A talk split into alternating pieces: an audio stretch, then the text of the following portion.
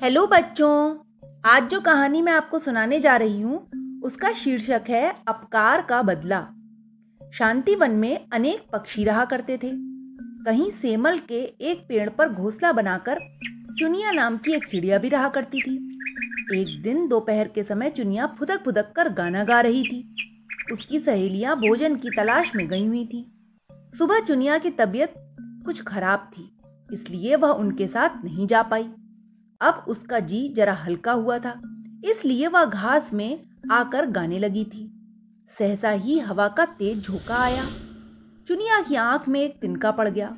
वह दर्द से घबरा उठी। उसने ज़ोर से आँख मली। जल्दी जल्दी उसने आँखें खोली और बंद की, पर तिनका फिर भी ना निकला। चुनिया बड़ी परेशान हो गई। तभी उसने देखा कि सामने से मयूर जी चले आ रहे हैं। चुनिया ने कहा, मयूर भाई मयूर भाई मेरी आँख में कुछ पड़ गया है। कृपया इसे जल्दी से निकालिए नहीं तो मैं अंधी हो जाऊँगी। मयूर ने उसकी बात अनसुनी कर दी। उपेक्षा से चुनिया पर दृष्टि डालकर आगे बढ़ गया। रास्ते में वह बड़बड़ा रहा था। हूँ हूँ मैं निकालूँगा उस कलूटी बदसूरत की आँख से तिनका। उसे अपनी औकात देखकर ही बात करनी चाहिए।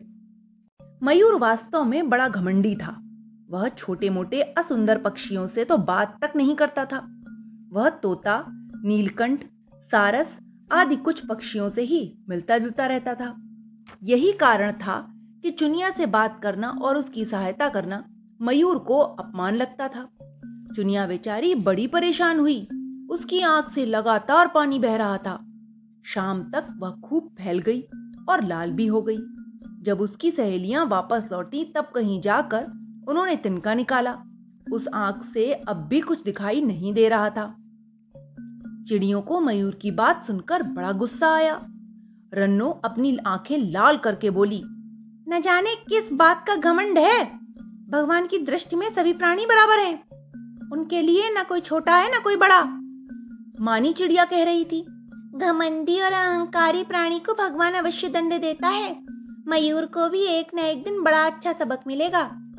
चुनिया बोली, जो मुसीबत में पड़ने पर दूसरों की सहायता नहीं करता और फिर मुँह फिराकर चला जाता है, उससे बड़ा नीच और क्षुद्र दूसरा कोई नहीं है।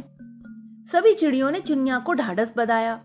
उन्होंने तरह तरह की जड़ी बूटियाँ लाकर उसकी आँख में लगाई। चुनिया की आँख का दर्द थोड़ा कम हो गया। वह पूरी तरह ठीक नहीं हो पा रही थी। इसलिए सभी चिड़ियों ने चुनिया से कह दिया कि वह अब कुछ दिन तक खाना ढूँढने न जाए। वे सभी उसके लिए खाना ला दिया करेंगी। अब चुनिया चार पाँच दिनों से पेड़ पर ही बैठी रहती। बैठी बैठी वह भगवान के भजन गाया करती।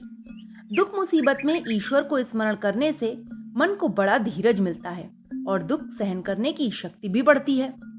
एक दिन आकाश पर बादल छाए थे। हल्की हल्की बूंदाबांदी हो रही थी। तभी चुनिया ने देखा कि सामने मयूर और मयूरी चले आ रहे हैं। बादलों को देखकर वे बड़े प्रसन्न हो रहे थे। ज़ोर ज़ोर से केया केया कहकर अपनी खुशी प्रकट कर रहे थे। कुछ ही देर बाद वे नाचने लगे और सुध बुध खो बैठे।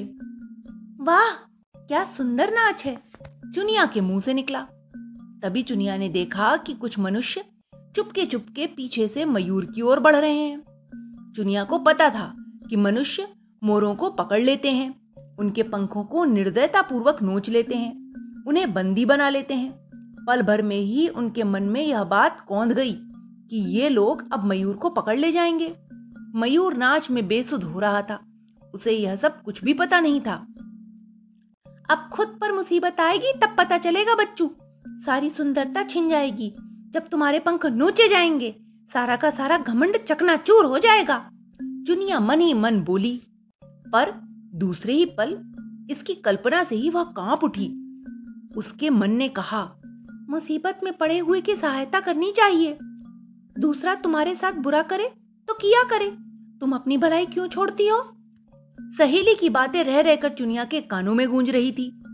जो मुसीबत में दूसरों की सहायता नहीं करता और मुँह फिराकर चला जाता है, उससे बड़ा नीचा क्षुद्र दूसरा कोई नहीं होता। मयूर और मनुष्य के बीच अब बस चार पाँच कदम की ही दूरी रह गई थी। तभी चुनिया जोरों से चीखी मयूर भाई, बचो, भागो, तुम्हारे पीछे कुछ मनुष्य खड़े हैं। ये तुम्हें पकड़ने ही वाले हैं। मयूर का नाच सहसा रुक गया।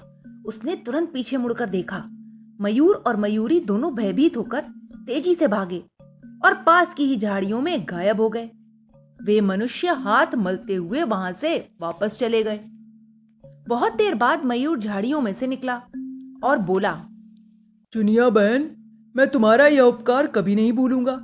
तुम चाहती तो चुप रहती, पर यह तुम्हारी महानता है कि तुमने अपना बुरा करने वाले का भी भला किया। उपकार करने वाले का भला तो सभी करते हैं, किंतु अपकार करने वाले की भलाई कुछ महान ही कर पाते हैं। धन्य है ऐसे व्यक्ति जो दुश्मन का मन भी प्यार और सहानुभूति से जीत लेते हैं, उसे अपना बना लेते हैं। आज तुमने मेरी आँखें खोल दी हैं। छोटी होकर भी तुमने मुझे बड़ी शिक्षा दी है। तभी शाम होने लगी। एक एक करके सारी चिड़िया सेमल के पेड़ पर आने लगी। मयूर के मुँह से उन्होंने सारी बातें सुनी तो चुनिया के प्रति उनका मन बड़ी श्रद्धा से भर उठा। तो बच्चों, इस कहानी से हमें यही शिक्षा मिलती है कि हमें हमेशा दूसरों का उपकार करना चाहिए, दूसरों की सहायता करनी चाहिए, तभी हम महान बनते हैं। Okay, bye.